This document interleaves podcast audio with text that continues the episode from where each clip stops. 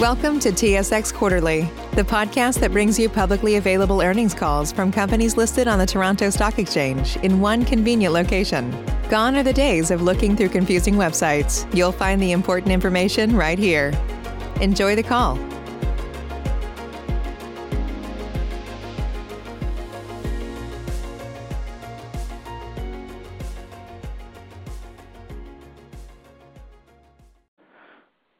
Good morning, everyone, and welcome to the TELUS 2021 Q2 earnings conference call. I would like to introduce Mr. Robert Mitchell. Please go ahead. Hello, everyone, and thank you for joining us today. Uh, our second quarter 2021 results news release, MD&A, and financial statements and detailed supplemental information were posted on our website this morning at telus.com/investors. On our call today, we will have remarks by Darren Entwistle, President and CEO, Zainul Mawji, EVP, Home Solutions, and Doug French, EVP and CFO. As well for the Q&A portion of our call, we will be joined by Tony Geheran, EVP and Chief Customer Officer, François Gratton, EVP and Group President, TELUS Health, TELUS Agriculture, and TELUS Quebec, and Jim Senko, EVP, Mobility Solutions. Very briefly on slide two, this presentation and answers to questions contain forward-looking statements that are subject to risks and uncertainties and made based on certain assumptions. Accordingly, actual performance could differ from statements made today, so we ask that you do not place undue reliance upon them. We disclaim any obligation to update forward-looking statements except as required by law, and we refer you to the risks and assumptions as outlined in our public disclosures, including our second quarter 2021 MD&A, our 2020 annual MD&A, and filings with securities commissions in Canada and the U.S. With that, over to you, Darren. Thanks, Mitch, and hello, everyone. For the second quarter, our team once again achieved strong operational and financial results at both TELUS and TELUS International. This continued execution excellence, realized against the backdrop of the ongoing global pandemic, was truly characterized by the consistent combination of industry-leading and profitable customer growth, yielding strong financial results across the totality of our business. Our continuing robust performance reinforces the effectiveness of our globally leading broadband networks and superior customer-centric culture, underpinned by our highly engaged team and their passion for delivering outstanding connected experiences. This contributed to leading customer net additions of 223,000 and industry-best client loyalty across key mobile and fixed product lines. Notably, blended mobile phone, voice, fiber, internet, and Optik TV churn were all once again below 1% in the second quarter. Moreover, our results were buttressed by a highly differentiated and potent asset mix geared towards high-growth, technology-oriented verticals, which I'll discuss with you in just a moment. Looking at our consolidated financial results for the second quarter, we achieved revenue and EBITDA growth of 10% respectively year-over-year. This performance reflects continued resilience and execution excellence and bolsters our unmatched capabilities and competitive position for the post-pandemic recovery. Let's take a look now at our mobile operating results. TELUS once again achieved industry-leading customer growth. This included healthy mobile phone net additions of 89,000, which were up close to 50% over this time last year. For connected devices, we realized strong net additions of 84,000, up 51,000 or 2.5x over last year, reflecting increased demand for IoT solutions from new and existing customers. Importantly, our team yet again delivered another quarter of best-in-class loyalty results. Blended mobile phone churn was 0.81% and was essentially flat over last year. This performance is backed by strong digital capabilities and superior service offerings over our world-leading broadband networks. At a time when network connectivity is truly more important than ever, TELUS was once again recognized as having the fastest wireless network in Canada for the first half of 2021 by the independent U.S.-based Ookla organization. This is the fifth year in a row Ookla has ranked TELUS's mobile network as number one in Canada. This is a true demonstration of the incredible expertise and dedication of our entire team, including our engineers, technologists, and network innovators. Against this backdrop, in the recently concluded spectrum auction, TELUS successfully acquired 25 MHz of 3,500 spectrum licenses in our broadband footprint. Combined with the spectrum acquired privately previously, TELUS now holds, on average, 40 MHz of 3,500 MHz spectrum in our key markets. These licenses are going to enable TELUS to deliver enhanced mobile 5G broadband connectivity to our customers on a national basis. By securing the critical spectrum necessary to bring transformational next-generation 5G connectivity to Canadians, TELUS is able to continue to offer the globally leading network reliability, speed, coverage, and low latency our fellow citizens need to realize improved outcomes in our digital world. Importantly, having the fastest network on a global basis matters as it drives the innovation that enables the diversity, productivity, and competitiveness of our country's private sector, supporting economic growth and job creation for our nation. It also matters because it helps us answer society's most pressing social challenges in health, education, food security, and environmental sustainability, while improving economic equality for the benefit of all Canadians. That's why 5G technology matters. However, 5G spectrum auctions around the world confirm that international carriers pay much less for this resource than their Canadian counterparts. Indeed, Canada's position as a global network leader is being undermined by burdensome regulations governing access to spectrum and its cost. Going forward, if we are all to truly benefit in terms of Canadians, if we are going to accelerate the government's innovation and affordability agendas, and if we are going to transition successfully into a 5G world, we need responsible, forward-looking, and predictable regulatory policy that ensures expeditious, fair, and economical access to this national asset so that Canadians can continue to benefit from networks that are the best on a global basis, because our country and our societies need it. Going back to our wireless results and having a look at the financials. In the second quarter, ABPU and ARPU increased by 0.2%. The positive impact of the continued successful adoption of our Peace of Mind endless data plans was partially mitigated by ongoing industry-wide pressure on roaming associated with pandemic-related restrictions and, of course, reduced travel again in the quarter. Despite this, we drove a 3.7% year-over-year improvement in mobile network revenue.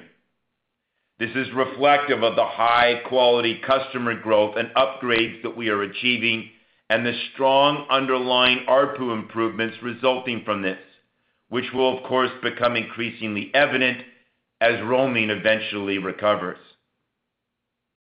Turning now to our wireline operating results. TELUS once again delivered another quarter of robust customer growth, which was industry-leading again across the board. We achieved total fixed net additions of 50,000 in the second quarter, driven by continued strong internet loading and strength in security and TV, as well as continued moderate and stable residential voice losses. Total wireline subscribers were up more than 5% on a year-over-year basis, while net additions in the quarter were up more than 6%. The increase in net loading was in spite of the COVID-related impacts in the prior year period. This included heightened demand for internet services as initial lockdowns took effect a year ago, in addition to a marked slowdown in market activity and client moves. Ongoing robust wireline customer loading comes on the back of our accelerated broadband expansion program, which is now well underway. In a minute, Zainul's gonna have an opportunity to provide further commentary on our leading fixed results as well as our broadband expansion program. This leading performance underscores the unique and highly attractive bundled offers available to customers across our superior product portfolio, coupled with our team's focus on leveraging the distinctive competitive differentiation inherent in our PureFibre network, which is becoming increasingly ubiquitous. Notably, independent U.S.-based PCMag recently ranked TELUS as the fastest internet service provider in Canada for the second year in a row. This recognition from PCMag and from Ookla, both highly regarded third-party organizations that are independent, comes at a time when the human connection is more important than ever, with people continuing to work, learn, and access health services from the confines of their homes. This best-in-class standing across both our wireless and our wireline networks has also been consistently recognized by other notable independent third-party organizations, including U.S.-based Open or U.K.-based Opensignal, Canada-based Tutela, and U.S.-based J.D. Power. TELUS once again delivered impressive fixed data revenue growth of 14%. This comes through a combination of higher revenues from our diverse service and solution offerings, including robust growth in internet and third-wave data services, strong growth in home and business smart technology solutions, inclusive of our security solutions portfolio in and of itself. It comes from resilient performance once again from our TV offering. And finally, it comes from uniquely increased revenues from our information technology-centric growth businesses. Looking at TELUS Health, our team drove 26% year-over-year growth in health services revenue with strong key operating metrics. This included earning 1 million new virtual healthcare customers over the last 12 months, representing an 83% increase on a year-over-year basis.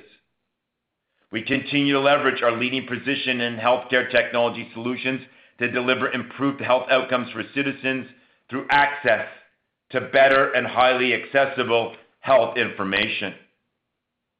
Moreover, we continue to grow and integrate our TELUS Agriculture business and expect it'll also generate double-digit revenue growth and EBITDA growth prospectively, resulting now in increasing annual revenues in agriculture of approximately 400 million dollars that we're looking to achieve in 2021. With more than 1,200 team members supporting clients in over 50 countries, we currently provide digital agriculture solutions to six of the top 10 food suppliers globally and nine of the top 10 agriculture customers in the world. As we continue to progress this business and our agriculture-related disclosure, we are confident that investors will gain meaningful insights into this highly valuable asset we are creating as a globally leading provider of agriculture technology, software, and data-centric solutions within our digital world. Overall revenue for TELUS Technology Solutions or TTech, which as a reminder includes both our mobile and our fixed products and services, increased by 11% on a year-over-year basis, while EBITDA was up in excess of 7% and 8% when you normalize on an organic basis. Doug's gonna have some more details on our TTech financials in just a moment. Turning to our digitally led customer experiences or DLCX segment, which incorporates the results of TELUS International's products and services. Earlier this morning, TI announced strong double-digit operating revenue and EBITDA growth for the second quarter. TI is clearly demonstrating its position as the partner of choice for premier digital customer experiences as it continues to win more business from existing and new clients alike. Indeed, our passionate and talented team at TI are powering differentiated customer experiences for leading global brands through end-to-end next-gen digital solutions and services, including its unique mix of content moderation and leading artificial intelligence capabilities. Doug will also provide further details on DLCX financials during his commentary, including the upward revision that they've undertaken to their 2021 guidance. To conclude, we remain extremely bullish with respect to the continued and consistent operational and financial prospects for our business. This is underpinned by the ongoing smart investments we are making in our leading broadband networks, combined with our continued focus on customer experience leadership and digital transformation, and the resulting significant growth trajectory and efficiency benefits that these are certainly yielding. Our confidence in the robust outlook for our business and expected resulting free cash flow expansion, amplified by significant value creation in our emerging growth businesses, reinforces the long-term sustainability of our industry-leading dividend growth program, which is now unbelievably in its 11th year. Before handing off to Zainul, I'd like to take a quick moment to acknowledge the wildfires that continue to ravage many provinces across the country. The thoughts of the entire TELUS team are with those impacted by the fires, including the families evacuated from their communities, as well as the firefighters and first responders working so tirelessly to keep our communities and fellow citizens safe. Here in BC, I'd like to take a moment to thank our TELUS team members who have literally been working around the clock to support evacuees and local authorities across the impacted regions, leveraging our cell towers on wheels, in addition to deploying TELUS' smart hubs and hundreds of satellite and cell phones to keep everyone connected and keep everyone safe. In addition, we're providing care kits kits and waiving fees for those tragically displaced from their homes as a result of the wildfires. My sincere thanks go out to the countless TELUS team members who continue to demonstrate day in and day out that when things are at their worst, our TELUS team is at their very best. Indeed, our TELUS team's passionate efforts to support our communities and our customers and our fellow citizens further exemplifies our leadership in social capitalism and our long-standing commitment to give back to the communities where we live, work, and serve. I remain exceedingly proud of and grateful for the entire TELUS team and the culture that we've created and that they exude in action to deliver outstanding results for all of our stakeholders. On that note, Zainul, over to you. Thank you, Darren. As our results have consistently demonstrated, our customer-first strategy is generating positive returns. Customers continue to recognize the superior value of our bundled offerings and the significantly higher broadband capacity, reliability, privacy, and speed symmetry that our unparalleled TELUS PureFibre internet services enable across homes and businesses. As Darren mentioned, our world-class network continues to win international recognition. In June, U.S.-based PCMag ranked TELUS as the fastest internet service provider in Canada for the second year in a row. Impressively, PCMag experienced peak download speeds on our PureFibre network of up to 969 megabits per second and upload speeds more than nine times faster than other widely available plans in Western Canada. Notably, we increased our lead relative to our peers.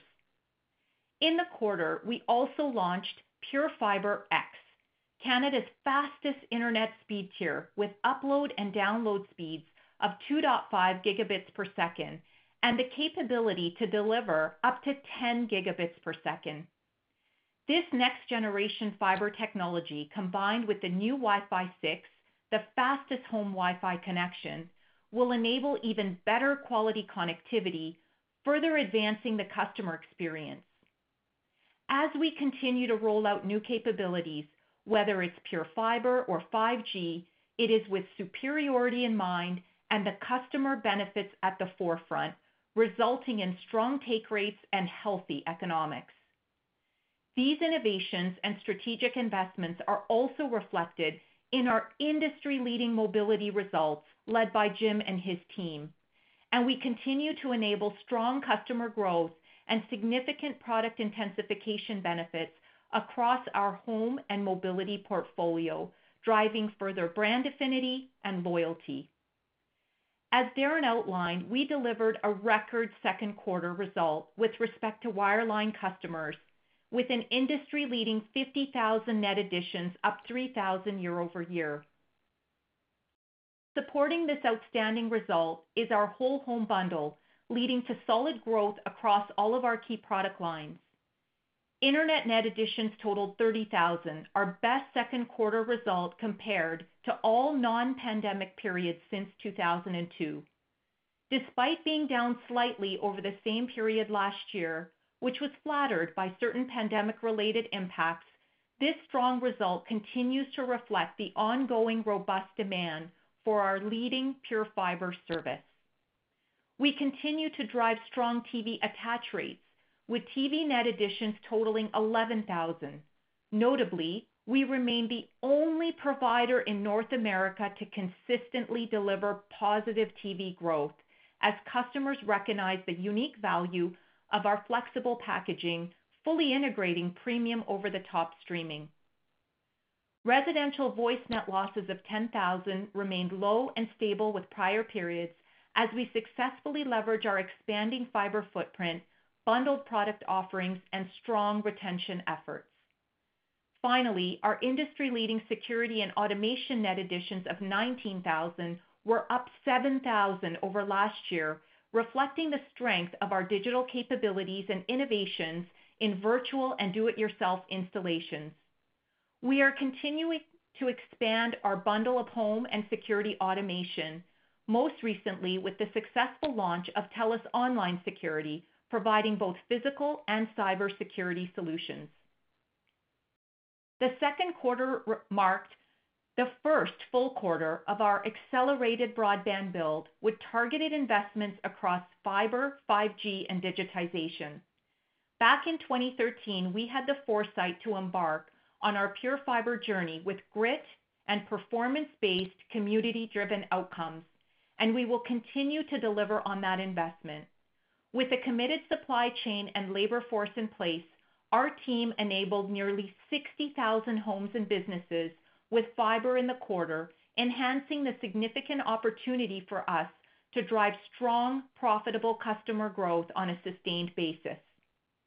Our copper to fiber migration program is actively underway and building momentum with over 30,000 customers migrated to our PureFibre network during the quarter. Our efforts towards decommissioning copper are ahead of our peers, and we remain on track to complete the migrations by the end of 2023.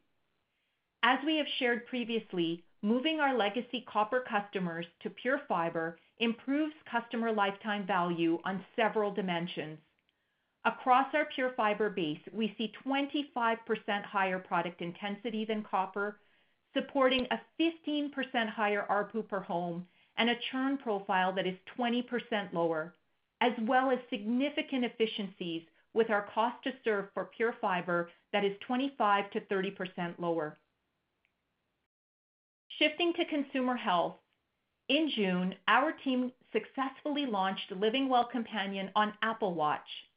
This is a first in the Canadian market and revolutionizes the way aging Canadians experience wearable personal emergency response services.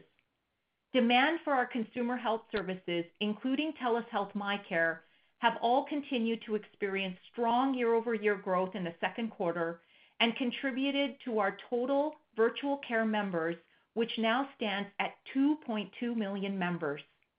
This increased demand reflects the growing adoption of digital tools by Canadians that enable safe, efficient, and effective access to healthcare.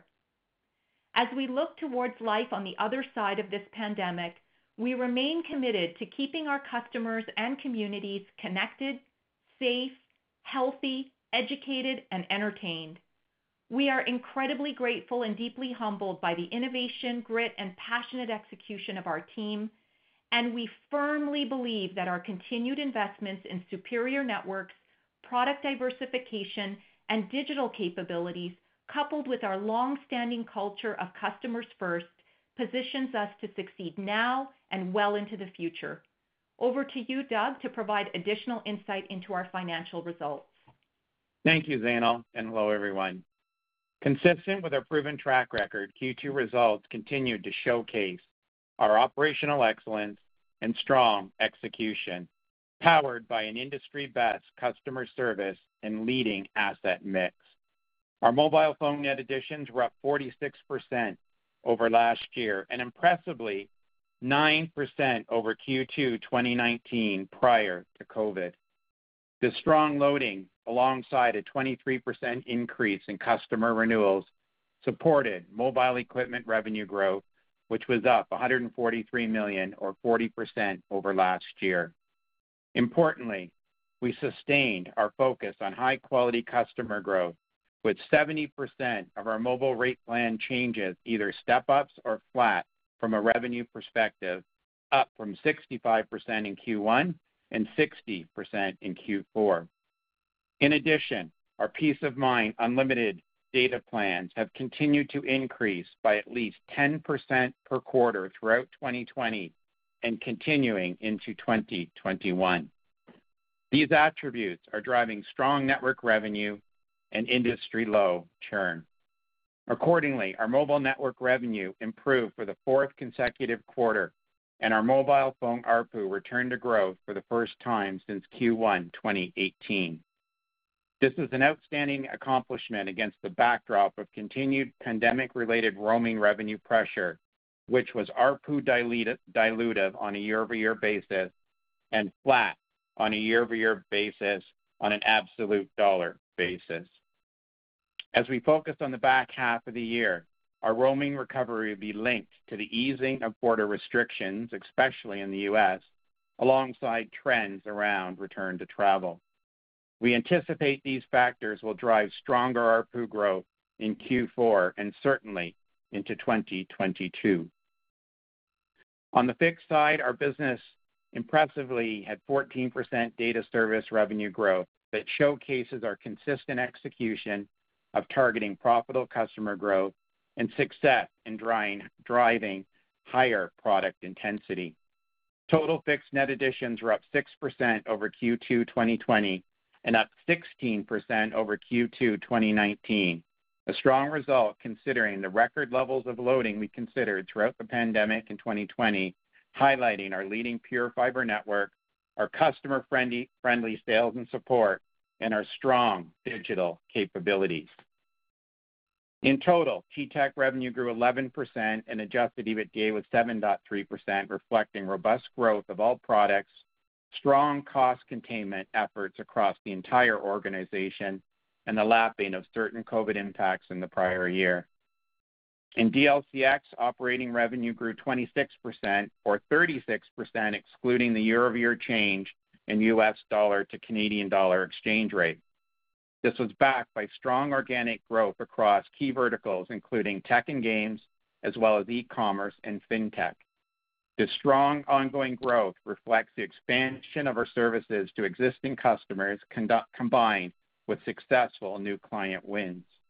Business acquisitions also contributed to the growth. Adjusted EBITDA increased by 37%, or 55% excluding the year-over-year foreign exchange impacts, due primarily to the flow-through of revenue growth and strong cost containment. Earlier today, TI revised its annual US dollar financial guidance, including its revenue range up by $20 million and EBITDA up by $7 million for 2021. Please see the TELUS International press release for further detail. As a reminder, while our DCX segment entirely represents TELUS International operations, there are reporting differences compared to TI's public disclosure. To help reconcile these differences on revenue and adjusted EBITDA, we have provided a walk-down reconciliation in the appendix of our posted investor presentation. Our consolidated results had revenue and adjusted EBITDA growth of 10% in the quarter. This results the fourth consecutive quarter of sequential improvement and demonstrates our ability to manage through the impacts of the pandemic, underpinned by our team's agility and being able to adjust our operations to the ever-changing environment. Free cash flow of 210 million was down from the prior year. The decrease was primarily due to 157 million of increased CapEx as we ramped up our accelerated broadband build. Additionally, cash taxes were higher by 120 million as the prior year COVID-related installment deferrals did not reoccur in 2021. The cash tax impact of our stronger than planned customer loading and renewals also impacted free cash flow. As we look to the remainder of 2021 today, we are reaffirming our annual consolidated financial targets, including revenue and adjusted EBITDA growth of up to 10 and 8% respectively. While there may be some seasonality in the back half of 2021, we are confident in our outlook as the world continues to reopen and as we execute on our capital acceleration program alongside our leading asset mix and premier customer experience. Our balance sheet remains very healthy, including total liquidity of over 5.1 billion. Even when factoring in our 3,500 MHz spectrum auction investment and the early redemption of our 1 billion Series CT notes next month, our liquidity position will remain very strong at approximately 2.1 billion.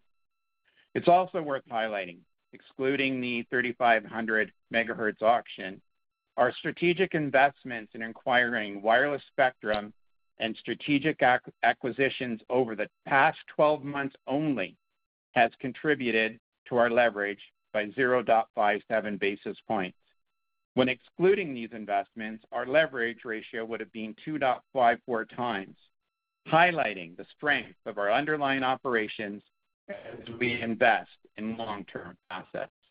Notably, with the successful inauguration of our sustainability-linked bond offering in June, our average cost of long-term debt declined by 10 basis points to an all-time low of 3.7%, further enhancing the quality and strength of our balance sheet and underpinning our ability to make the necessary investments to continue to advance our growth strategy, while remaining committed to our investment-grade credit ratings and our social purpose. Importantly, with our robust balance sheet and financial flexibility, coupled with an attractive cash flow outlook, we remain committed to our long-term dividend growth program while achieving our leverage target over the medium term. In conclusion, our Q2 results reflect the strength of our asset mix, the consistent execution, and our commitment to sustainable long-term value creation for all shareholders. As we enter into the second half of the year, we look forward to continuing our strong operating momentum and further advancing our growth strategy. Robert, back to you for Q&A. Thank you, Doug. Uh, Mihai, can we proceed with the uh, questions, please? Yes, of course. Um, first question comes from Jeffrey Fan from uh, Scotiabank. Please um, go ahead, Jeff. Jeffrey Fan, from Scotiabank. Thank you. Good morning, everyone. Um, thanks for all the color. Um, I guess the one thing that's on everyone's mind is uh, related to the spectrum auction. Um, wondering if you can talk a little bit about, uh, given the higher than expected costs across the board, for TELUS specifically, how you plan to deleverage going forward. Uh, what are some of the steps? I guess you guys have talked about possible monetization of TELUS Health and TELUS Agriculture. Can you provide a little bit of an update on that, please? Thanks. Doug, why don't you take um, Jeff through uh, the litany of balance sheet uh, parameters uh, that are at our disposition that are potent and extensive? Absolutely. Um, so we're continuing to plan to invest in our long-term growth, and we're investing in assets that have a very very long useful life. So the starting point to delevering is obviously our exceptional track record of turning these investments into operational results, as you saw today. Our leading EBITDA growth um, is absolutely going to be one of the strategies in which we um, obviously will continue to delever over time. And when you look at the impact on those, the acquisition that we did of Lionbridge during the TI IPO, um, which obviously impacted our leverage at that time, but it unleashed over 6 billion of liquidity in a publicly traded subsidiary of TI, um, being one of the flexibility points. Uh, with ag and health, as you suggested, Uh, we're gonna continue to build and nurture that asset, um, with the opportunity to bring in a third party when the timing is appropriate and the right party is there, uh, with a future IPO subsequent to that. Uh, we also have a significant amount of real estate opportunities, as Zainul's been talking about the copper to fiber migrations, and talking about our um, evolution um, to fiber. It does free up some assets that are, um, we'll be able to monetize over that time timeframe. Uh, and then we have significant cost containment initiatives internally. Um, and as we implement those, you're gonna see continued digitization, continuous margin opportunity, and even copper to fiber is going to drive that margin opportunity. Um, so those are some of the highlights. Uh, we have flexibility uh, in other areas if necessary, but our investment thesis, uh, dividend program are still um, very committed to, and we do see delevering um, in the medium term to the levels that we have suggested. Great. Thank you, Doug.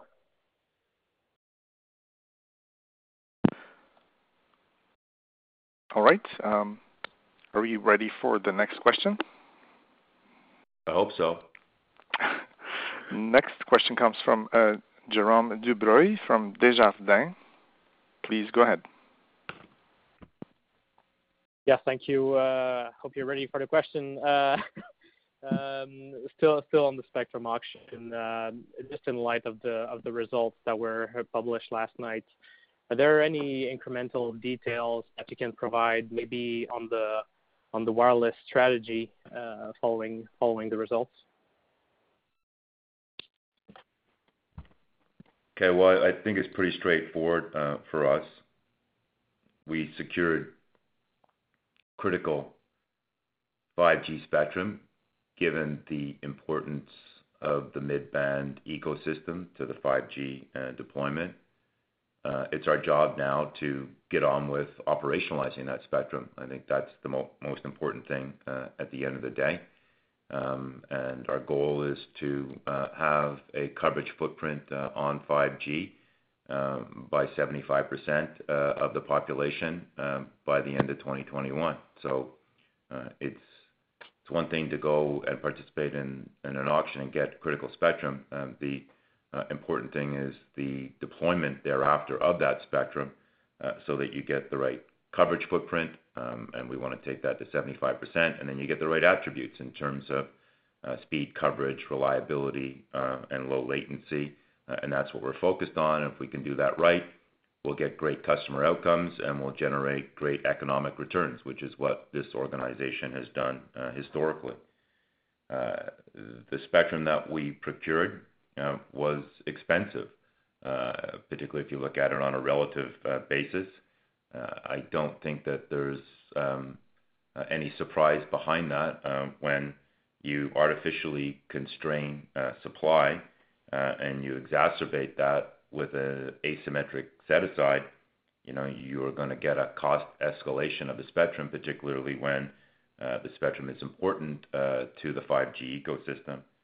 Uh, I do think that the cost of the spectrum uh, for all players um, uh, within the open spectrum construct um, was inconsistent with what I think our country's agenda should be in respect of our digital economy, our digital society, and the government's own affordability agenda.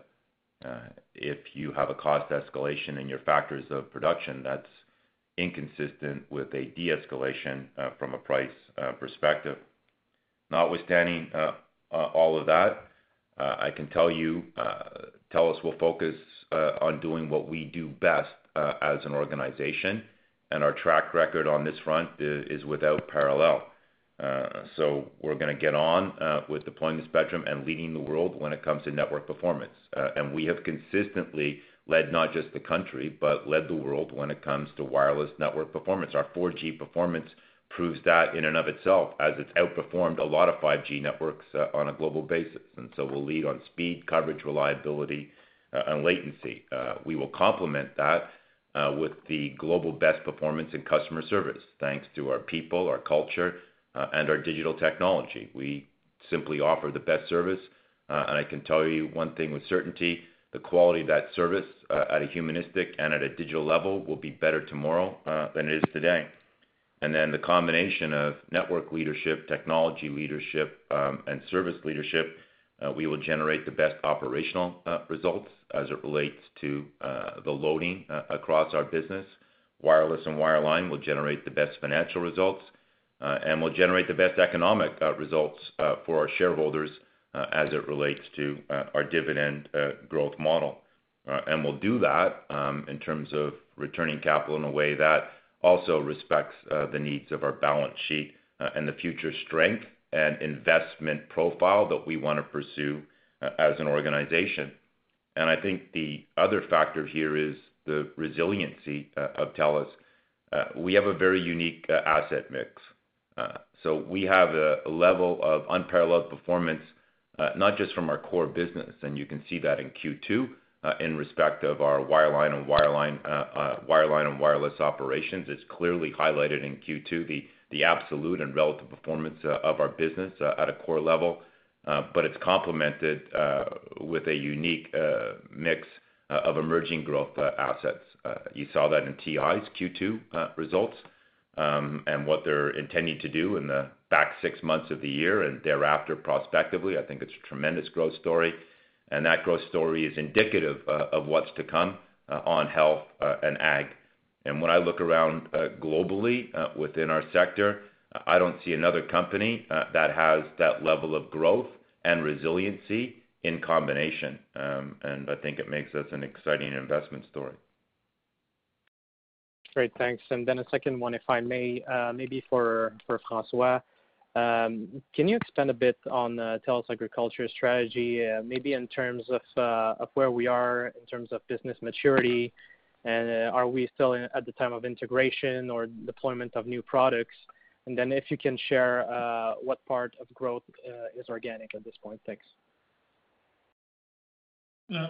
Thanks, Jerome, for the question. Um, so, I think we're at a very exciting stage of our um, growth here within TELUS Agriculture. As you know, the mission that we set for ourselves is to allow and enable for better access to food in the future, and food that we can trace the quality, safety, security of between the time there's a seed that is put into the soil to the time we have food on our plate.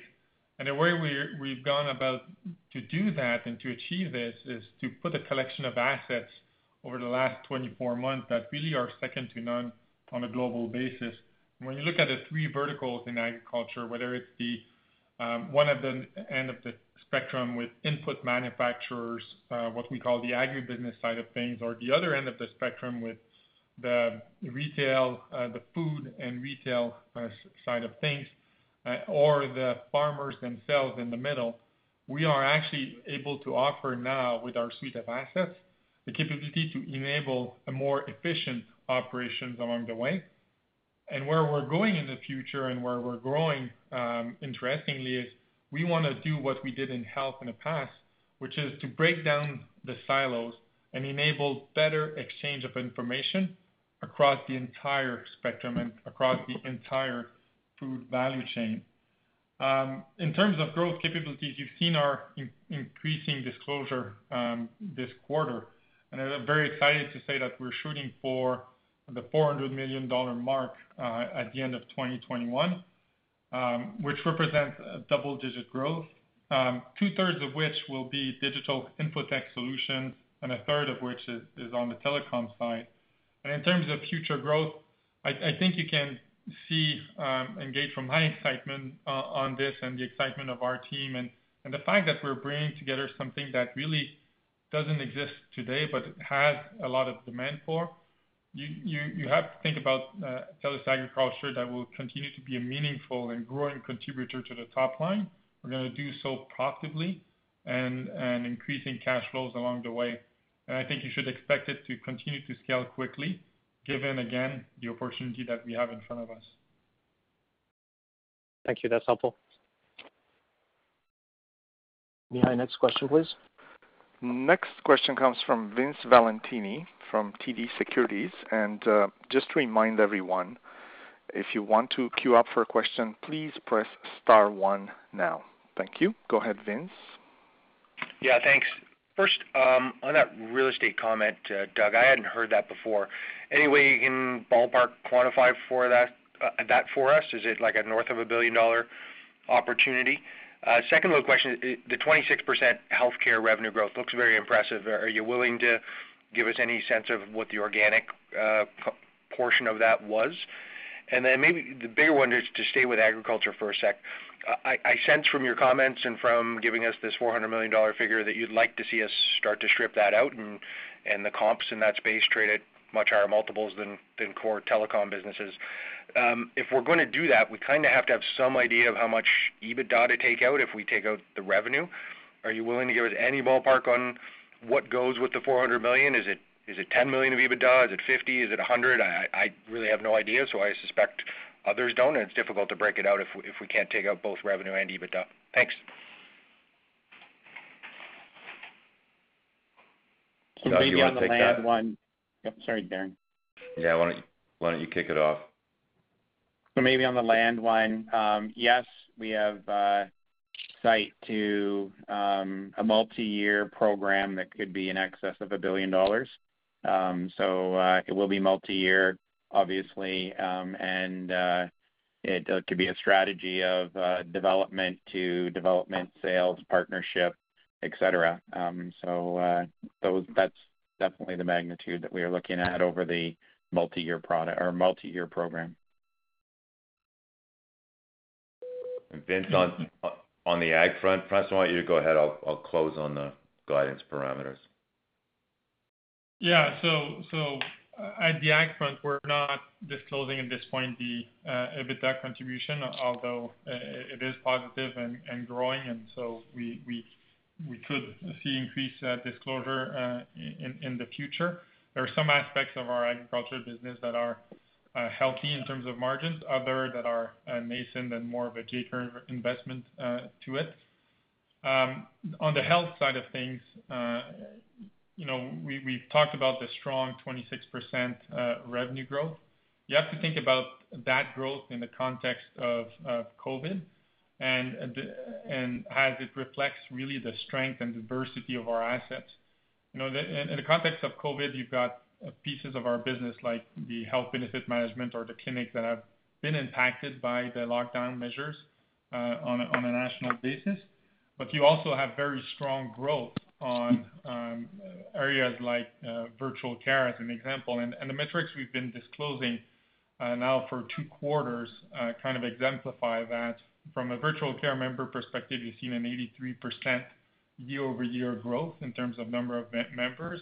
You've seen our health uh, lives covered also grow uh, almost at a 17% clip over the over the last year.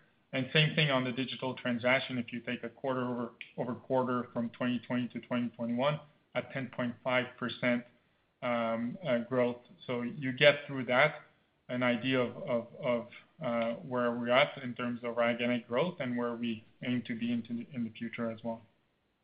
François, are all those customer and sort of operating metrics organic? These are uh, the growth, yes, year-over-year, uh, and a mix of organic and acquisition. Okay. Thank you. But they're not flattered by um, the acquisitions in terms of the profitability profile, Uh, Vince, given the nascent nature uh, of the J-curve profile, uh, and the developing profitability prospectively. And on the ag front, Vince, um, you will get health-like disclosure um, publicly on, let's say, top three key parameters for the 2022 financial year. So sit tight for a couple of quarters, Uh, focus on the great results uh, on the Q2 front, uh, the very encouraging results on the health front, the inaugural disclosure on on ag on the 400 million and the digital composition and software composition of that. Uh and then you'll get a level of heightened specificity um, that you can measure us against and draw inference from as it relates to valuations for the 2022 financial year and beyond. Uh, and you are indeed quite right uh, that the multiples on the ag side uh, are significantly higher than what we see in telecoms. Thank you. Mihai, next oh. question, please. Of course. Um, next question comes from Simon Flannery from Morgan Stanley. Please go ahead, Simon. Great. Thank you very much. Following up on the spectrum auction, um, could you give us some sense of how fast you expect to build out the 3500 spectrum? Is is that part of your 75% this year, or will that take a little bit longer? And given the um, higher spectrum band, does that require more grid densification around that? Is this already included in your CapEx plans? Thanks. Yes, it requires densification or cell splitting, um, uh, Simon. Uh, yes, uh, it's included in our CapEx plans and our CapEx acceleration plans. Yes, 3500 is included as a piece part within the 75% coverage footprint number that I gave you by the end of 2021. But the preponderance of operationalizing uh, that spectrum uh, will be um, in 2022 uh, just because of sheer timing considerations and the like. And does that then drive the 5G speeds higher? Any sense of how much more you'll be able to achieve with the 40 MHz in the key markets? Yes. So right now we're at a situation of 1.7 Gbps. Uh, I would be uh, seeing TELUS uh, exit the year at 2 gigabits per second. Is that specific enough? That's great. Thank you. Mihai, next question, please.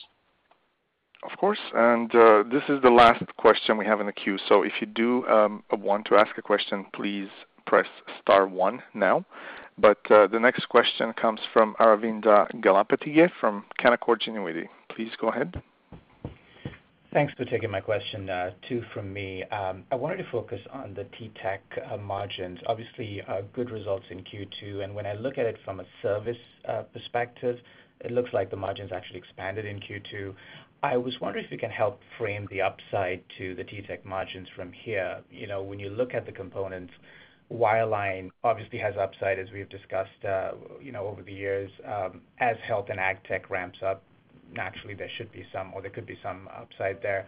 Um, given that we now look at TTech holistically, I was wondering if you can talk to the uh, um, sort of the upside to margins. And uh, secondly, uh, really quickly, Darren, I was wondering if you can just talk to B2B trends, um, particularly as we start to emerge from the pandemic, what any worthwhile takeaways to discuss there? Thank you. Okay. Doug, why don't you kick it off? Zainul and Jim, I think you should uh, kick in uh, on that front. Uh and maybe as it relates to margins and economies of scope, you can also talk about the success on the mobile and home uh, bundling, but you can give the specificity of the individual product lines as well as it relates to growing profitability. Doug, over to you. Thank you, Darren. Um so maybe within the product set, um, obviously wireless um, margins were impacted more from uh, roaming than anything else. And as you see roaming recovery um, happen, you will see uh, that impact on the TTech margins uh, from the wireless perspective. We also um, both in all of our product sets continued on the digitization path, um, which does drive efficiency and effectiveness to helping on the margin front, right from team member perspective and labor to commissioning, et cetera. Um, so driving efficiency and effectiveness on that side. Uh, we still had pressures um, with healthcare and ag tech for that matter with COVID. Um, and margins uh, from that perspective were pressured. Uh, with the top line pressure that happened. And so as we look forward, as we get the recovery Uh, in healthcare, as more preventative health um is is being put back through the system, Uh we our margins will improve on the healthcare side. And AgTech, as Darren highlighted some of that J-curve um, organic growth, uh, will also be driving that margin front. Um, we also then back to the bigger conversation of copper to fiber. Um, you know, Zainul highlighted a lot of the copper to fiber benefits, Uh, and the traction we're getting on the migration of those customers, which is also margin accretive. Um, so those are the main driving factors. Um, I'll leave the B2B then, um, which is also a driving factor, but I'll leave that for one of my other team members. Zainul, Jim? Yeah. So I'll top up maybe. Thanks, Doug. I think you covered a number of the main highlights in terms of where our margin accretion opportunities can be incurred. Maybe I'll top up with a few other parameters. When we took on our capital acceleration program with respect to our investments, obviously the broadband components, including the acceleration of fiber and 5G are at the forefront, but we've also undertaken an even expanded journey from a digitization perspective. And we see significant margin opportunity in terms of our drive to self-serve capabilities, our drive to ensure that we advance our platforms on which we deliver services to more margin accretive platforms, and our ability to extract costs uh, from our initiatives like copper to fiber migrations by moving our customers to more digital experiences. So those are certainly margin accretive opportunities. On the B2B side, we have seen uh, we have are projecting improvements through the latter half of the year in terms of margin improvement as well as take rates on customer value uh, for the services we provide. And we are leveraging opportunities to move to cloud-based services for our customers and leveraging agile capabilities um, for business to business in terms of providing IP-based services uh, over our portfolio. So maybe Jim wants to top up with further uh, comments. For sure. So uh on the wireless side, um, you know, we've talked about ARPU quite a bit, but we are seeing a nice steady quarter-over-quarter um, underlying ARPU improvement. This quarter actually represented the fourth straight quarter of sequential improvement to our uh, ARPU. Um, Um, our roaming result um, this quarter was 23% of 2019, but uh, flat year-over-year. We would expect to start to see recovery um, kind of starting in the Q4 uh, timeframe. Um and you know, we really really like the acceleration that we're seeing in terms of step up to unlimited. I think there's a couple of other things that are important to note. One is, we've worked really hard to diversify our channels. Direct to consumer, omni-channel, physical channels are delivering really strong, high quality subscriber growth and most importantly, flexibility. So strong growth, whether we're in COVID lockdowns or if we're open in physical retail. And this quarter, we were very pleased with the resiliency of our subscriber growth, um, as we opened, and we're seeing strong results in Ontario, and that's carrying right on through to July. Really nice nice result there. I think one tie-in to business on the wireless side is the same dynamics that we're seeing on ARPU and consumer, we're seeing in small and medium business, which is really great to see. And we're seeing tremendous growth in connected devices. So um this quarter at 84,000 was 154% year-over-year growth, and and that's good high margin revenue that's contributing. I'd say the last thing um, to point out is that really seeing healthy cost management as we're seeing nice efficiencies in our direct-to-consumer channels and then more productivity in our corporate stores. So our direct-to-consumer channels are reducing our commission costs.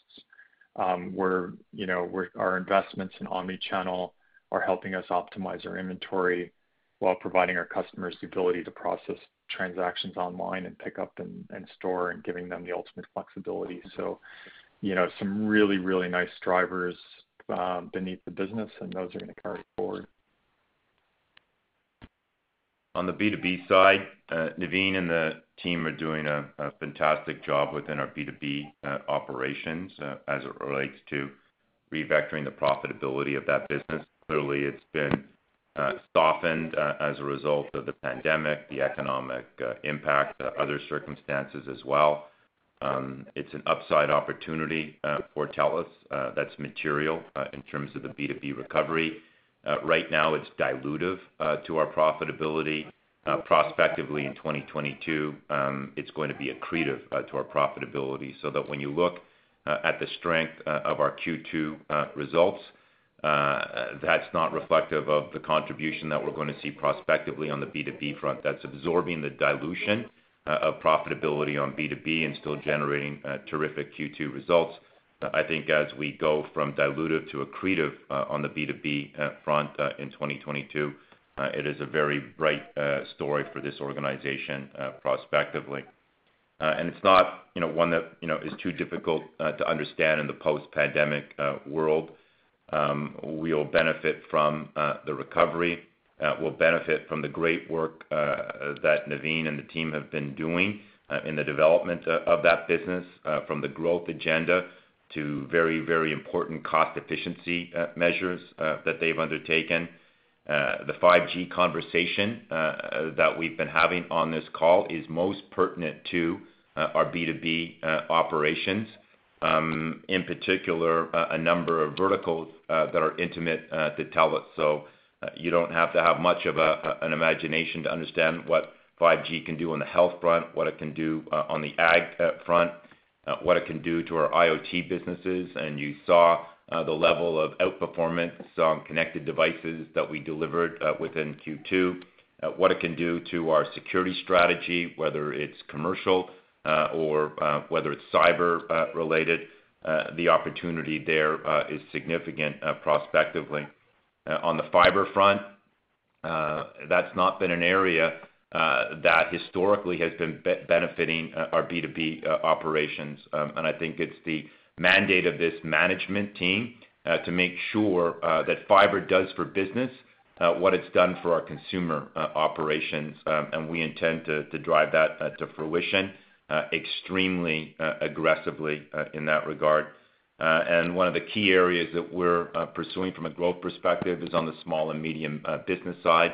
That is a current bright news story for us on B2B, which I think will be aided and abetted by the fiber thesis, the 5G thesis, and the digital capability set.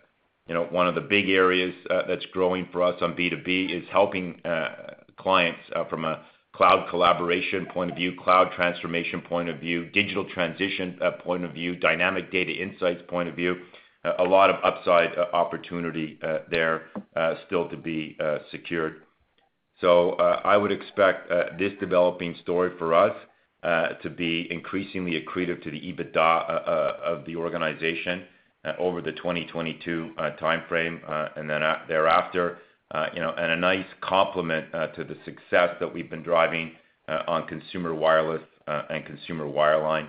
Um and it's interesting to note, um, in terms of early foreshadowings, we've had a terrific wireless performance out of our B2B operations, which has buttressed our corporate results, and continuing to build on that component of the momentum and complement that with excellence on the wireline front, leveraging uh, what we can do uh, on fiber and digital, uh, particularly within key verticals. Um, certainly a good news story on the come.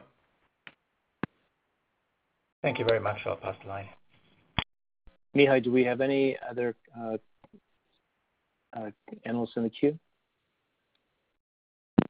No, we don't at this point. Okay. Thank you, Mihai, and thank you everyone for taking the time to join us today. Uh, please feel free to reach out to the IR team with any follow-ups. Uh, take care, everyone, and for those of you in Canada, we wish you a wonderful long weekend. Everyone, this concludes the TELUS 2021 uh, Q2 earnings conference call. Thank you for your participation, and have a nice day. At Parker, our purpose is simple. We want to make the world a better place by working more efficiently, by using more sustainable practices, by developing better technologies. We keep moving forward.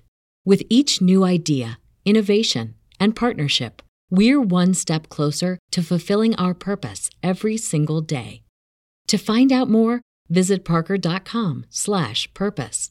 Parker, engineering your success. Catch those springtime vibes all over Arizona. Break out of the winter blues by hitting the water at one of our lake and river parks. Take a hike among the wildflowers. Just make sure to stay on the trails and leave the flowers for the bees. Discover Arizona's best kept secret and visit azstateparks.com slash amazing to start your springtime adventure.